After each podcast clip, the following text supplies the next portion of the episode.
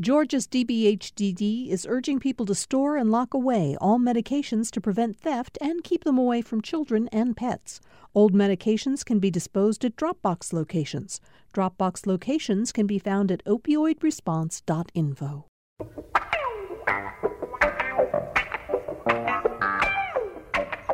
Welcome to another edition of Political Rewind. I'm Bill Nigut. One day closer to Thanksgiving. I hope you've got your turkeys thawing in the refrigerator because if you don't have them uh, ready to go quite yet, it's going to be hard to thaw them in time for Thursday. Um, we do not offer tips, however, beyond saying get them out of the freezer. We are not a turkey hotline. We have a lot of really important and in very and, and, and much of what we're going to talk about today, very somber uh, news about uh, uh, politics and events of the day. So let's get right to that. Tamar Hallerman is here. She is always on Tuesdays. She's the senior reporter for the Atlanta Journal Constitution. Hello, Tamar. How are you? Hey, Bill. Broadcasting in from my parents' house in Virginia, so my connection's a little iffy sometimes. That's why. Oh, okay. Well, you, you sound terrific so far, and I'm glad you're already up, up there with your uh, family for the holiday. Uh, good for you. Rene Alegria is back with us. He's the CEO of Mundo Hispanico uh, Digital, and uh, we're, of course, glad to have you back here, Rene. How are you? Are you getting set for the holiday? Oh, thank you for having me back, Bill. Absolutely. I mean, I think I, uh, like so many others, are ready to cannonball into a bowl of gravy. okay, well, be sure to get a picture of that for us, Rene. Andra Gillespie is uh, here. You know, she's a professor of political science at Emory University and is also the director of the James Weldon Johnson Institute for the Study of Race and Difference at Emory. Hello, Andra. How are you? I am fine. How are you? I'm good. Are you? Is is the news such right now that it's hard to get into a holiday mood? Um, do you have, you know, is it is it kind of weigh on you a little bit? Um, no, I, have I've learned to compartmentalize there. The thing that makes it hard for professors to get into the holiday spirit is that it's the end of the semester, so the holidays always suck because I have stuff to grade. So, oh, um, and that's you know true for Christmas too. It just it just delays anything that I can do. Yeah, I get that. I get that. Thomas Wheatley is back with us. It's been a while since Thomas has been on the show, and uh, he is now with Axios Atlanta. Uh, which is uh, pretty new to our market. Of course, many of you who are political junkies have been getting the national Axios newsletter for some time, but now they have an Atlanta version. And uh, Thomas, you are there. How's it going so far for you over at Axios? It's going great. Uh, the response has been incredible. Um, it's a it, it's a wonderful time to launch. Uh, there's so much happening. There's almost too much happening, uh, and next year is just going to uh, guarantee to deliver more. So, yeah. trying to stay rested. Well, well, thank you for being with us, Tamar. Let's we've got to start with the Arbery. Uh, uh, murder trial going on right now. We know at closing arguments, the uh, prosecution and the defense gave their closing arguments throughout the day yesterday. Uh, this morning, uh, uh, Linda Dunikoski will have a chance as prosecutor to do a rebuttal. She has been given, I think she's been given up to two hours for her rebuttal. Yesterday, she was very efficient in her closing. She spoke for like an hour and a half and, um, and uh, turned it over to the defense. So we don't know how long her rebuttal will take today. After that, the judge will have instructions for the jury. We don't know how long those instructions will be. But the point is, certainly we think by this afternoon, this trial tomorrow will be in the hands of the jury. Yeah, and it'll be interesting to to see how quickly they they come out with a, a verdict for these three men. I mean, given how much all of this has played out in the public eye uh, ever since uh, last year. Perhaps this is going to be something very open or shut, but I have a feeling that this might take a little longer, especially given um, some of the the really tough things that have been said over the last couple of days that I'm sure uh, we're going to be talking about uh, in a little bit, especially what we heard from um, from one of the lawyers representing um, Laura Hogue, who represents Greg McMichael. Some of the comments she she said about um, Ahmaud Arbery that I think a lot of people viewed as as pretty racist. Yeah, you know we're gonna we're gonna talk about that. In fact, we we ought to go ahead and start with that, Andra, because we know that it's interesting that in the courtroom, race, certainly on the prosecutorial side, has not been an issue. Um, the prosecutor has been very careful in avoiding uh, talking about this in terms of race. Although yesterday, in her closing arguments, she did mention she did for the first time say at one point, uh, "This is about three white men chasing a black man." Um, but let's go to what um, Tamar just talked about. Laura Hogue, in her closing arguments, um, was making the case that uh, that Ahmaud Arbery was not the maybe the innocent jogger people assumed, although no evidence was presented in the trial to uh, uh, give that impression. And let's just listen to the comment that has really, really sparked controversy. Here we come. Turning Ahmaud Arbery into a victim after the choices that he made does not reflect the reality of what brought Ahmaud Arbery to Satilla Shores in his khaki shorts with no socks to cover his long, dirty toenails. Um, Andra, I mean, among other things, that's just such a strange visual representation to offer to the jury. Give us your reaction to what you heard. Um, well, I think first it's offensive, and I'll get back to that part um, in a second. But let me try to guess what she was trying to say. I think she was trying to say that because he was running with no socks on, he was not out to be jogging, right? He was there to trespass and to do no good because if he were a serious jogger, he would have had socks on. Um, I think that that in and of itself is a value judgment that you don't know. Um, when I am on my treadmill in my house, I actually don't wear sneakers. Um, right? It's and, and it's my choice to do it that way. Um, and so, you know, I don't you don't know if his socks were all dirty or if he didn't have socks, but either way, that's none of your business. So I think she, she is trying to say again that he's out of place. He shouldn't have been there, and his character says that he is not doing what what the prosecutors are saying that he was doing. Um, and so I think she wants to cast doubt in that particular way. I don't know, you know, if any of the jurors jog, um, you know, whether or not that would resonate. Um, you know, it, I'm sure there are some people who run, you know, without wearing socks. There have been, you know, runners, famous runners who ran without shoes because they thought it was more comfortable and natural in that particular way. So I don't think that it landed that the way that she intended to, even before we get to the racial element of it. Um, I didn't know that one had to clean their feet before they, they, they took off running. So I think that that's the other thing. And to tie it to long, dirty toenails, again, is going back to some really old, old, pernicious stereotypes about black hygiene and other kinds of things that were used to justify why blacks should be, you know, enslaved, why blacks were, uh, you know, uh, uh, uh, inferior to whites, and just other kinds of things that just like don't matter. Like lots of people, like you know, have dirty toenails or toenails that need to be cut before they go run. That that should have nothing to do with this particular case, and it reinforces this idea that Ahmaud Arbery stood out because people were uncomfortable with the fact that he was a black man running through this neighborhood. And that is the reason why, you know, he was targeted in this case in the way that other people aren't.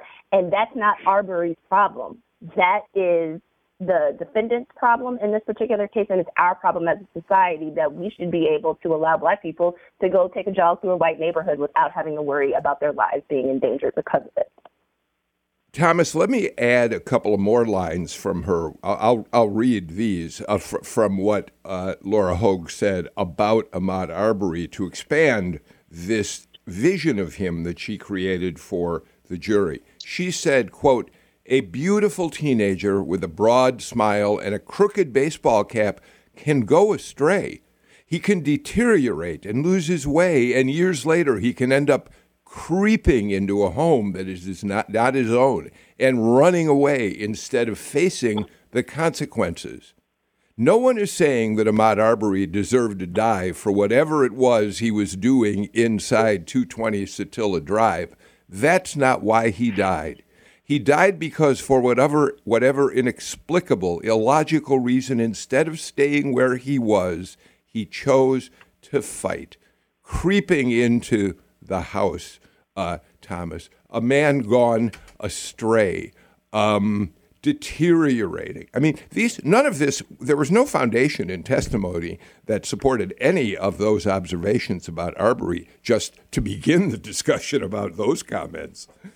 Yeah, no, I, I've been very perplexed during the trial um, by the the strategy of of, of the defense. Um, uh, th- this wasn't the first kind of strange thing that they that they said. Um, I you know I questioned the relevancy and you know jumping back to it, it's all of this kind of it's it's dog whistling. It's it's planting a, an an idea in people's heads. Uh, it's it, it, it's just very unsettling. Um, and and I would I would love to know the strategy behind this. I would love to know how they came to the decision that this is the this is the tack we want to take. There's, uh, yeah, sure. There was um, CNN reported that there was a an audible gasp from the courtroom when the the defense attorney mentioned uh, the toenails, and you know that type of visceral imagery is unfortunately the defense making an emotional based argument that's uh, that's racist and paints a, a fear into into jurors while the prosecution is arguing facts, which unfortunately are less compelling to people right now. And we're kind of living through this time where, you know, you if you paint it and narrate it in in a way that you're telling a story, whether it's fact or not, folks are going to follow into this. I, I mean, the comment was disgusting. It's it's it's a race trope that we see all the time, all across the country the fact that it's it's so focused and and made so uh, pernicious in this trial, you know, shouldn't be shocking to a lot of the individuals that are going through this on a daily basis. Uh, at, at Mundo, we always, you know, do reporting on on unfortunate race tropes that are that are pointed to our community. That you know, the Mexican that's going to you know steal your daughter and take your job, and it's you know it's very real to to communities of color all around the country. So you know, whatever's going to happen in the next couple days with the jury it's you know as as outrageous as it may be if they are found not guilty um, it's not going to be a surprise to people who deal with this on on again a daily basis and we're we're watching i think drama play out that's going to be uh, a, razor's edge of where the country is going to go uh, in the future um, Tamar uh, Dunikoski, the prosecutor, uh, was very straightforward in her presentation. She laid out her uh, factual uh, arguments in a very, very straightforward and a, a clear way. Let's just listen to just a little to get a sense of how she spoke to the jury yesterday. Well, what are they going to tell you? They're going to, they're tell you what Travis said. Oh, he's running toward me. And I could tell he was going to attack me. Is that reasonable? Who brought the shotgun to the party? Who took the shotgun out of the car? Who pointed the shotgun? The guy's running, running away from them for five minutes. So, Tamar, this, of course, uh, speaks to the question of self defense. Uh, an argument which, in, in the Kyle Rittenhouse trial, as we know, the jury accepted. Kyle Rittenhouse, the jury decided, had shot and killed two people and wounded a third uh, out of fear for his life. And the New York Times ran a, a long piece on, on how hard it is for prosecutors to, in fact, argue self defense against self defense. Uh, and the piece suggests says basically that for laws nationally basically all follow the same uh, uh, line uh, in each state. If people reasonably, reasonably believe they are at risk of death or great bodily harm, they can use deadly force. Most states say that someone who provokes violence or is acting illegally waives the right to self defense, on the other hand. So that's going to be the, the key question here, right? Uh, whether or not uh, this was uh, when you bring a weapon uh, to a chase of a, a man whose activity you really don't know at all, can you argue self defense?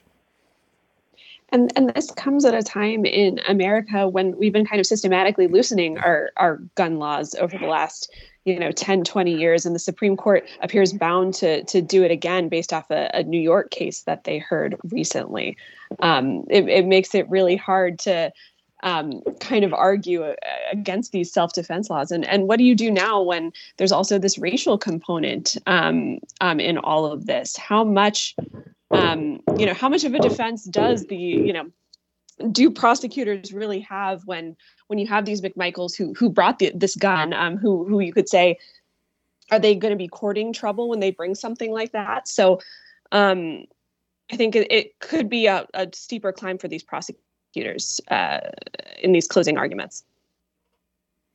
Um, all right, so let's uh, just spend another couple minutes on this and then move on because, as I said, we're going to hear the uh, prosecutor's rebuttal in a short time. Um, Thomas, but let's talk about it in the context of the Rittenhouse verdict. Could, obviously, there are similarities in the cases.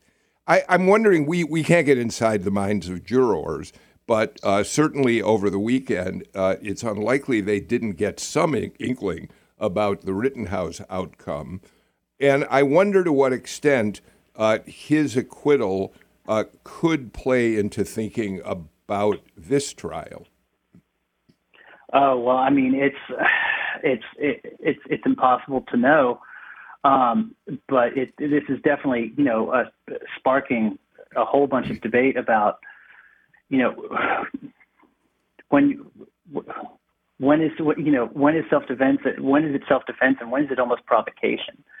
You know, uh, like like Tamar was saying, um, you, you got to put yourself in the shoes of of Arbery during all this. You know, you're you're just running around and all of a sudden you are cornered um, by people, cornered with a shotgun, um, and there there comes a point where like like where is that line? Where is it? And and when do you when do you step over it? And how would we really kind of know unless it were were that for that uh, for that videotape? Um, I so I don't I I really don't know. Andra. So you know, the jury hasn't even begun to deliberate in, um, you know, uh, the Ahmaud Arbery case. So, you know, we have no idea what they're going to do or what they're going to say. Right. If, um, you know, if we look at sort of, you know, what people are going to be doing in the Rittenhouse trial, what I suspect jurors are going to say once they finally come forward and start to explain their case is that when they looked at the video evidence, they were paying a lot of attention about who made the first move in these situations. And so, because it didn't look like Rittenhouse was making the first move, he had a credible claim to defense in these particular cases. And I think that that's what got him off. So, as much as, you know, I think what people are frustrated by in this case is the idea that he had no business being there in the first place. Um, you know, there was a curfew. He was too young. He shouldn't have had a gun. All of those kinds of things that he managed that that weren't actually of the essence of the case. Apparently, if you're not supposed to have a gun, but then you use it to protect yourself, it's okay. And we're not dealing with some of the larger kind of issues about like what teenagers should and shouldn't be doing um, at any given moment. Um, but I think the facts of this case may look a little bit different. And so I think the question is, and we don't know the answer to that question, is whether or not the outcome is going to be the same. Um, because it's not the type of situation where you're going to have a victim necessarily like lunging at um, you know, lunging at the defendants in the case. And then there are these other, you know, issues that are coming up in the case that I, I do think make the fact base a little bit different. And we just have to wait to see whether or not the processing, the juror processing, actually looks any different as a result of it. But one of the things we do know, uh, Rene, is that another uh, aspect of this case that has been discussed is uh, Georgia's former citizen arrest law, which has now been uh, changed dramatically uh, as a result of this case. Um, we know that the citizen's arrest law in Georgia dates back to uh, years after the Civil War. Um, and, and, actually, to the Civil War itself, it was an uh, it was an opportunity for uh, uh, plantation owners to go after their slaves and capture them legally, and uh, and so we have this long history of a law that was used specifically for white people to uh, um, capture black people. And here again, it comes into play in the Arbery case, where the McMichaels and Bryan decide that they're within their rights to go after this guy whose whose behavior they know really nothing about at all. But that is part of what this trial is going to is looking at. No, that's exactly right. And you know, if, if you just as difficult as it may be to put aside the the the, the racist overtones of of this case, um, I think Tamar said it the proliferation of loosening gun laws combined with uh, you know these self-defense cases and vigilantes out there puts us in a very very scary place as a country. You're going to see this type of defense being played out as folks feel emboldened to break the law because they are they deem themselves scared or afraid. That's subjective. It's you know it, it's seeing this play out here. Uh, you know, it, it's it's hard to watch, you know. But but but again, at the same time, I think w- where does that leave us as a country with how our laws are structured, who is protecting whom, and how the future is going to to solidify with bringing justice to people that actually do something wrong. There's also a question of just how many protections you have as a person, as the person on the other side of that exchange without the gun. Um, so you're going to embolden all these people to to go out with their guns and and police the situation, even though they're not a, a law enforcement officer. Um, does that mean that you have to listen to the person with the gun and make sure that they're the ones who don't feel scared or threatened, so that you don't get shot? Um, it, it, makes it hard, I think, or, or very thorny legal questions about how you protect the other person in that exchange, especially if they're a person of color and the person with the gun is a white person. All right. Um, well, we will watch how this unfolds. We'll see at what point the uh, uh, the jury gets this case, and we'll see how long it takes them to deliberate. They do have three separate defendants uh, to uh, work through and a number of different charges. So this could go on longer than uh, I think uh, some people expected to. We'll see, and we'll certainly stay on top of it as the case continues to develop. Let's get our first break of the show out of the way uh, and come back. We've got some really interesting new political news to talk about, and we'll do that in just a moment.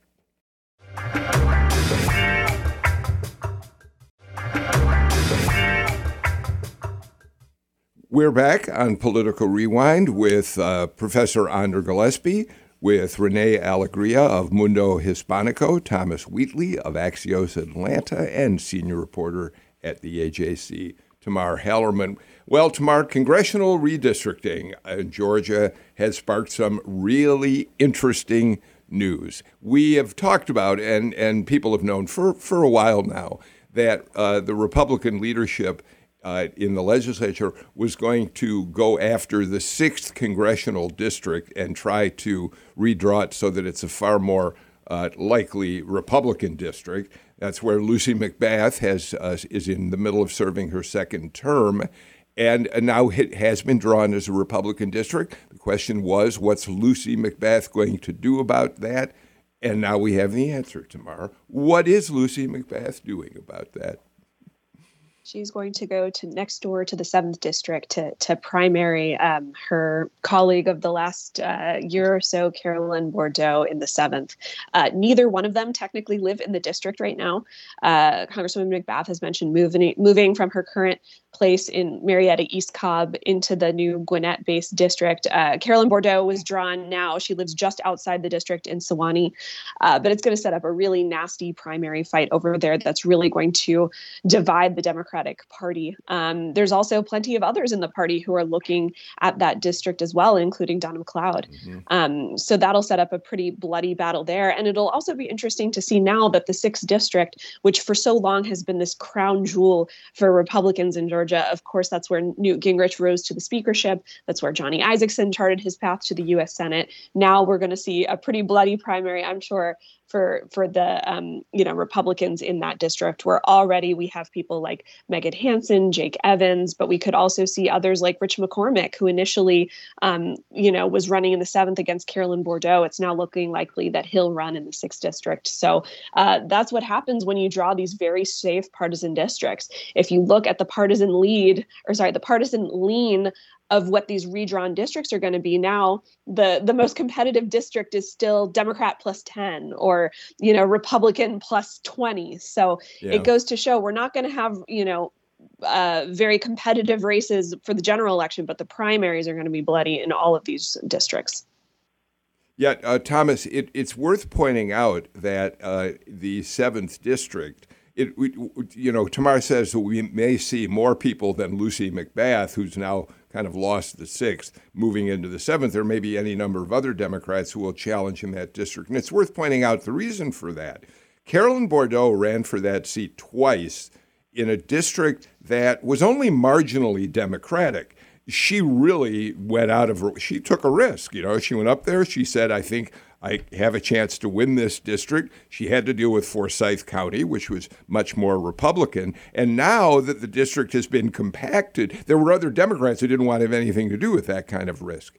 But now that the, the district has been compacted, it's entirely, almost entirely uh, contained in Gwinnett County, suddenly it becomes fertile ground for a number of Democrats who may want to jump into the race, right, Thomas?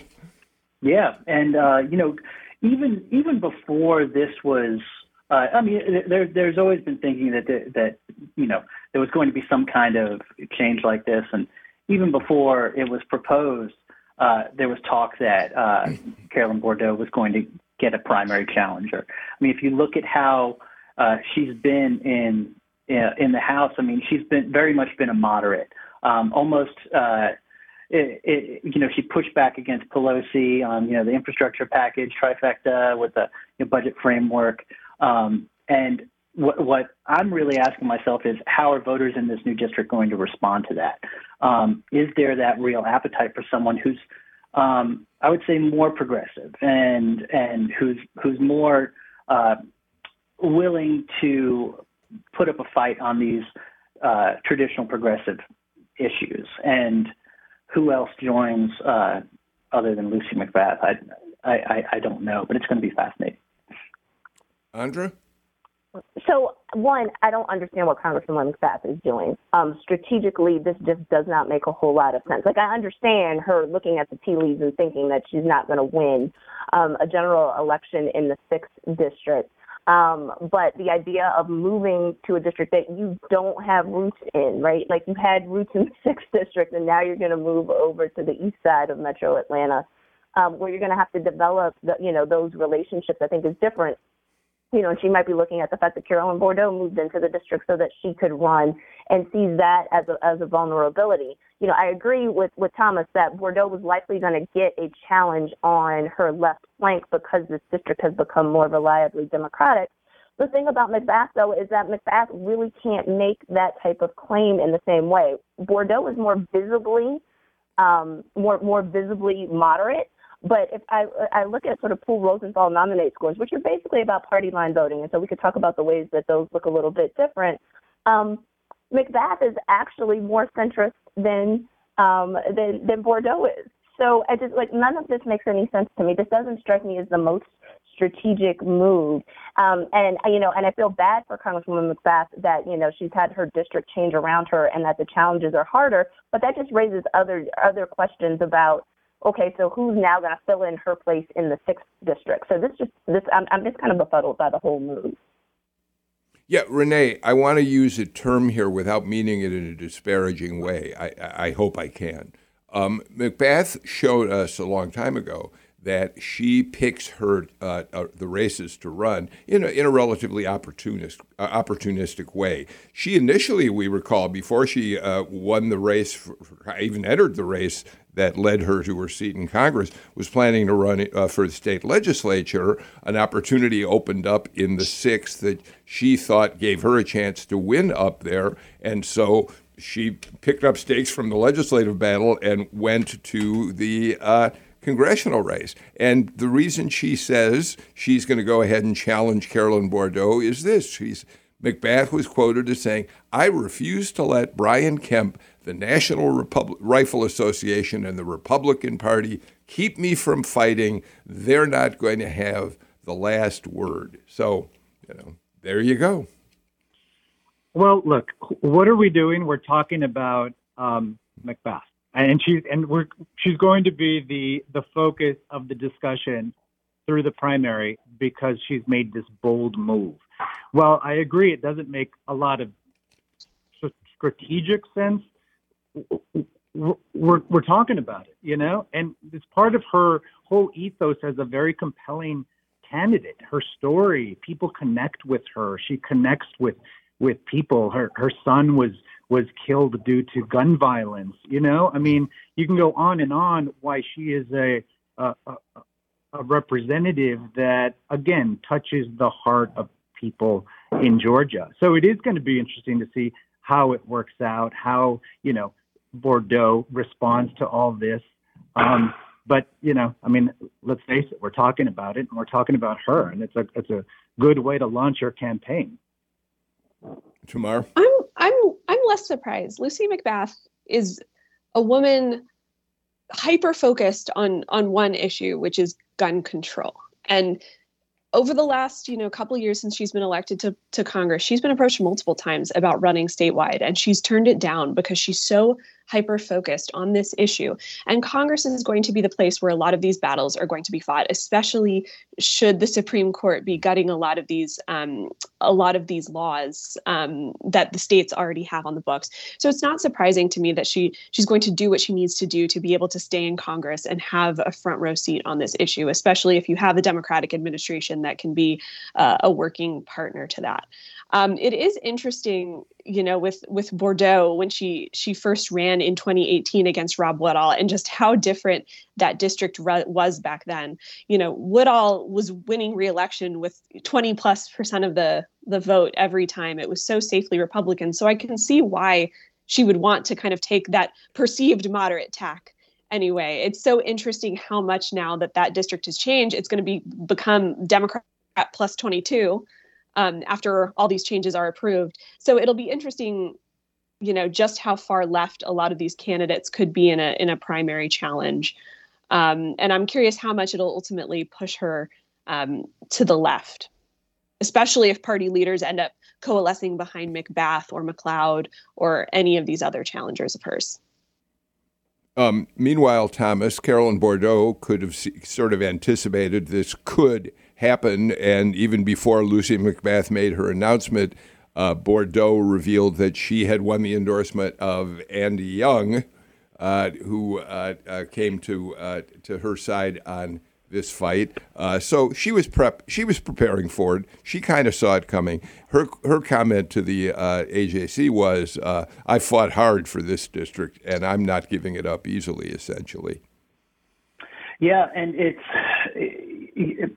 You know, groups groups have raised concerns about this um, in in the past. That uh, you know, not only do these kind of primaries with with big name candidates going against each other, uh, do, do, they you know do they uh, kind of drain resources? Do they drain energy? Um, but they also contribute contribute to you know these not these elections that aren't competitive. You know, they're primary primary elections that uh, where the you know the the winner is decided then and there, and you just get these increasingly polarized um, states, uh, state legislatures, uh, and that could very well, I mean, that could very well be the case here. I mean, Carolyn Bourdeaux sounds like she is really ready to fight. I mean, like she didn't waste any time. Uh, so it's it, uh, you know it, it, it favors them. But if but if a Republican jumps in, they're going to be facing somebody that uh, that, that that probably is going to be pretty tired by the by the general election. Yeah. All right. Well, we're going to see two interesting battles in those congressional districts, the sixth and uh, the seventh in uh, the months ahead, and we'll watch them, of course. Andra, I, I, hadn't been paying as much attention. I'd been watching the sixth to see what was going to happen to uh, McBath. I had not been paying as much attention to the new lines that uh, the legislature drew for the 14th district, Marjorie Taylor Greene's district up there in North Georgia.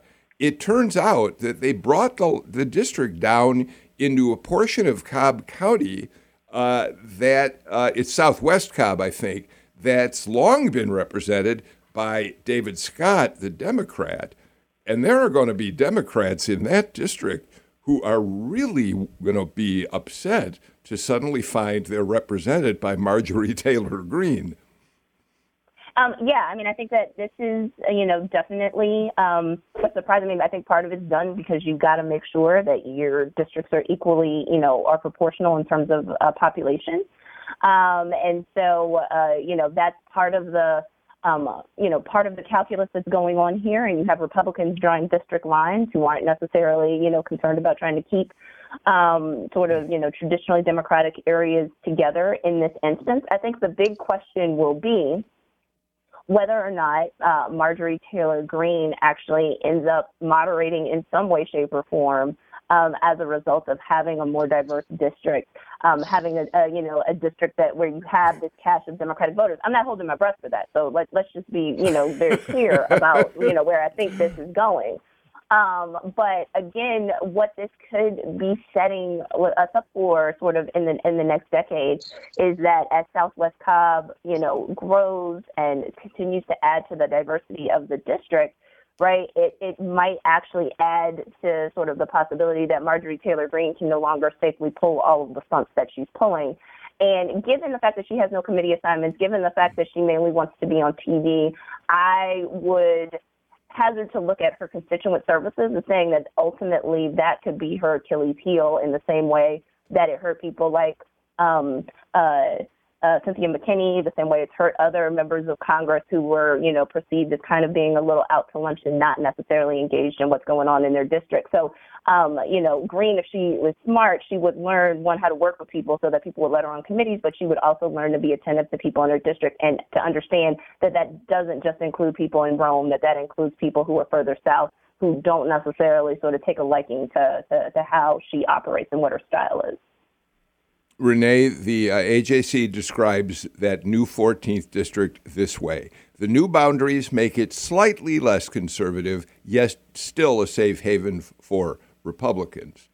Uh, but instead of snatching parts of rural Haralson County and Pickens counties, which would of course been Republican, the new boundaries curl around exurban Paulding County to pick up portions of southwest Cobb that include Austell and Powder Springs, which also happen to be some of the most solidly Democratic and most diverse portions of the suburban county. It's the, it's the home to the first black mayor in Cobb County and the launching pad for the county's first African American commissioner. So part of the problem becomes here that people who are in now find themselves in that new 14th, African Americans, minorities, suddenly find themselves essentially disenfranchised uh, because the, the chances that they're going to be able to elect a congressperson who represents their point of view is virtually nil. It'll be very interesting to see just the population breakdown of that portion of Cobb versus the more rural areas that Greene uh, has her base. I, I, I do think that anger drives people to vote. And I think that there are going to be a lot of angry uh, engaged Democrats that are not going to accept Greene as being their representative to Congress. Um, I think she should be very nervous about her contentious future in her district, whether it is still reliably Republican. Still, she's going to have people protesting. She's going to have to, to actually open up and dialogue with people, which which uh, Andra said, you know, very very eloquently. She doesn't do that very well, you know. So, um, so we'll see how that that works. But you know, I think I think the the the overall uh, point of how these gerrymandered maps become public and how they just destabilize um, all, all, the time local communities into just shifting again how they're supposed to work and, and looking at a, a representative government structure that is in peril. I, I, there was a there was a report um, yesterday or the day before that for the first time the United States is backsliding in their democracy, in our democracy. And I think, you know, this is one of those other points that show just how dangerous we're approaching a future with our democracy intact. Um, all right. Well, it's going to be interesting to watch Marjorie Taylor Greene. I think tomorrow you don't have any hope that she's going to moderate at all, uh, right? Absolutely not. Absolutely not. She her her platform and her influence comes with being um, you know, saying outrageous things and being out there on social media and some of these far right news outlets. So I don't see her moderating at all. Um, and I really don't necessarily think that a Democratic candidate can seriously challenge her given the makeup of this district. What I do think this could open up, though, is maybe a Republican primary challenge and a Republican who's a little more middle of the road. Maybe this opens the door for. Um, I can't remember his first name, Cowan. He was the the surgeon who was in the primary runoff against Marjorie Taylor Greene. Someone like that, um, who maybe you see a lot of these, uh, you know, Democrats of color in in Cobb County and Paulding County trying to coalesce a little bit behind somebody who's a little more establishment, um, who who at least won't be saying, you know, racist and really flagrant things all the time. All right. Uh, we'll watch it. Thomas, you want to get in the last word before our break? Oh yeah, no, I, I'm I'm just wondering. I'm trying to wrap my head around. Yeah, Marjorie Taylor Greene, who who who moderates, and and my my brain is just exploding. I can't I can't imagine that that reality. Um, and Rene touched on a great point. This is also one of those reasons why um, advocates say that it's important that these maps um, get kind of get a little oxygen, get put out there so people can see them, because this thing came out and it was a total shock and now you've got, mm-hmm. uh, you know, county commissioners who are thinking like, how do we work with this congressperson? Um, you've got voters who are like, this person it really doesn't represent me. So, yeah, I mean that's an excellent point. That there are there are local government officials who are affected by this as well. I'm glad you got that in before the break. Let's get our final break, the show out of the way. Uh, when we come back, yeah, you know, we're we're on, right on top of the Atlanta mayoral runoff election, and the AJC has a poll with interesting data that we can talk about after these messages.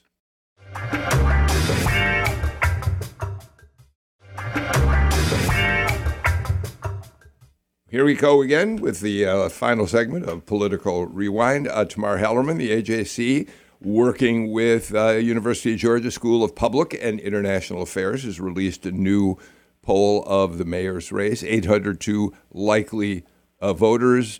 Uh, they were in the field November 11th to 19th, just to get the terms uh, straight. Uh, the poll shows, uh, just on the top line, that this is still a very close race. Um, Andre Dickens has moved a little bit in front of Felicia Moore, 43 to 37 percent. It's outside the margin of error, but it's still uh, a very fragile sort of lead, to say the least, Tamar. Yeah, a couple data points that really stuck out to me. First of all, that about a fifth of the electorate, a pretty significant portion, are still undecided in the final days of these races. So um, I think that should be encouraging for both candidates, even though. Um, even though Dickens is, is leading more in this poll, that gives her more than enough space to catch up. Another thing that was interesting to me was that among you know the poll respondents who said they voted for Moore in the you know on November second, um, there was a, a, larger amount who voted for Moore who said they were open to or they were planning to switching to, to Dickens or open to doing it anyway, much more so than the, the Dickens people who are open to switching to Moore. And that's very interesting to me because obviously Moore ended up getting something like 40% uh, of the November 2nd vote. You know, she was the leader by quite a bit. Uh, Dickens and um, um, Kasim Reed were trailing, I think, with the low 20s, maybe 22, 23%. And so if you look at that, you'd think Moore would have this in the bag. But it goes to show that there are a lot of people who have been open to switching to Dickens after all of this. Maybe people who voted for Moore initially, thinking she was the one who could win, who could beat Kasim Reed, who I think we all thought would end up in uh, in this runoff. So a lot of people open to switching to Dickens. It's no surprise, Thomas, that crime, uh, according to the people who responded to the poll, remains the major issue in the race by far. 47% uh, said it's the top issue. Uh, only 21% said affordable housing, which was second, was the top issue. And even though it was only 21%, it's, there are enough people who are concerned about affordable housing that candidates have had to establish uh, positions on this that people are watching pretty closely. Yeah, well, it's it's um, it's it's one of the biggest issues that Atlanta has been facing, and and I think really will face for honestly the next generation. I mean, because the, the the more affordable housing you build, the more affordable housing the subsidies expire. So it's really just kind of bailing, kind of bailing out water of a from a canoe with a hole in it.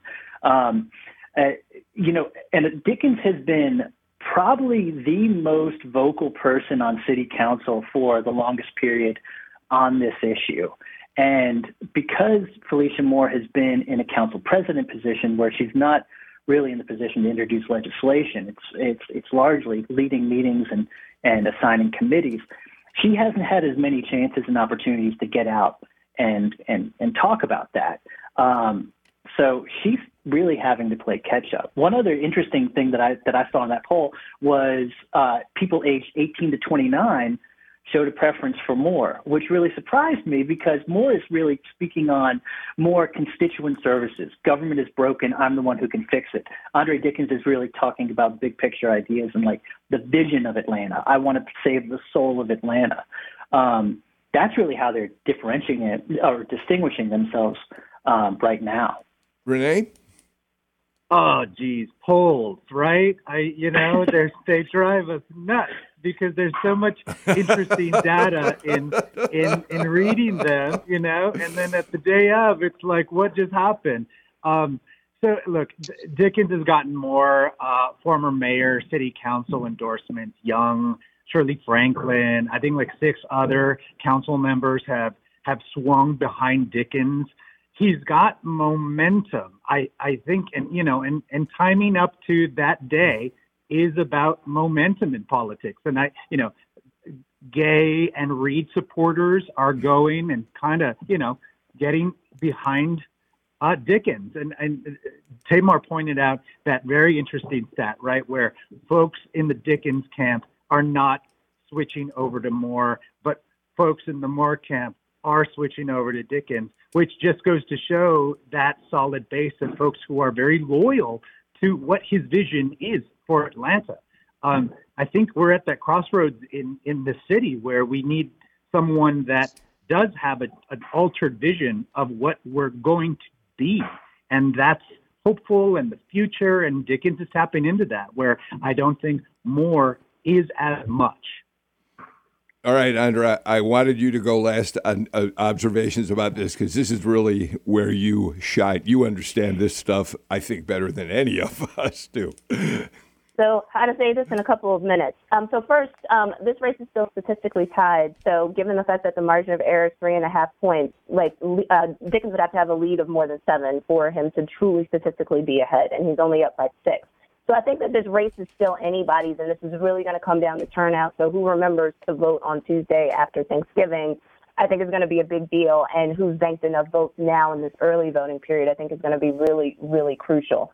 This is, looks like it's breaking down to sort of a classic deracialized case. So you've got two black candidates, one of whom is clearly more favored by white voters than others. So Felicia Moore has that vote. Might erode a little bit because of the statements that she made after the Kyle Rittenhouse verdict, right? And that's a classic problem when you are the transcendent candidate, is that if you say something that ticks off part of your base, they may defect.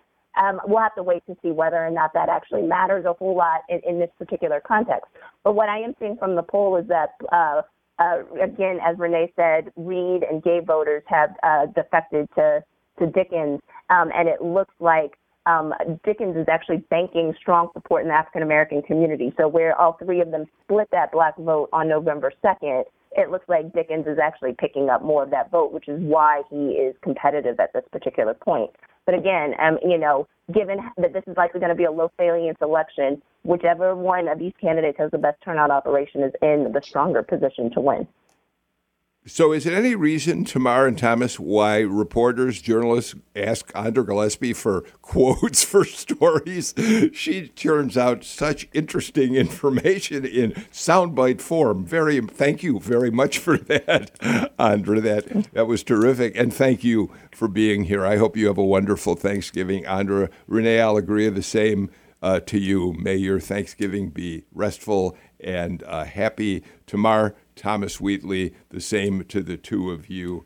Uh, have a great, great day on Thursday. Um, we're out of time for today, but we're back again tomorrow for another political rewind, of course. Until then, I'm Bill Nigut. Take care. Please stay healthy. Bye bye, everybody.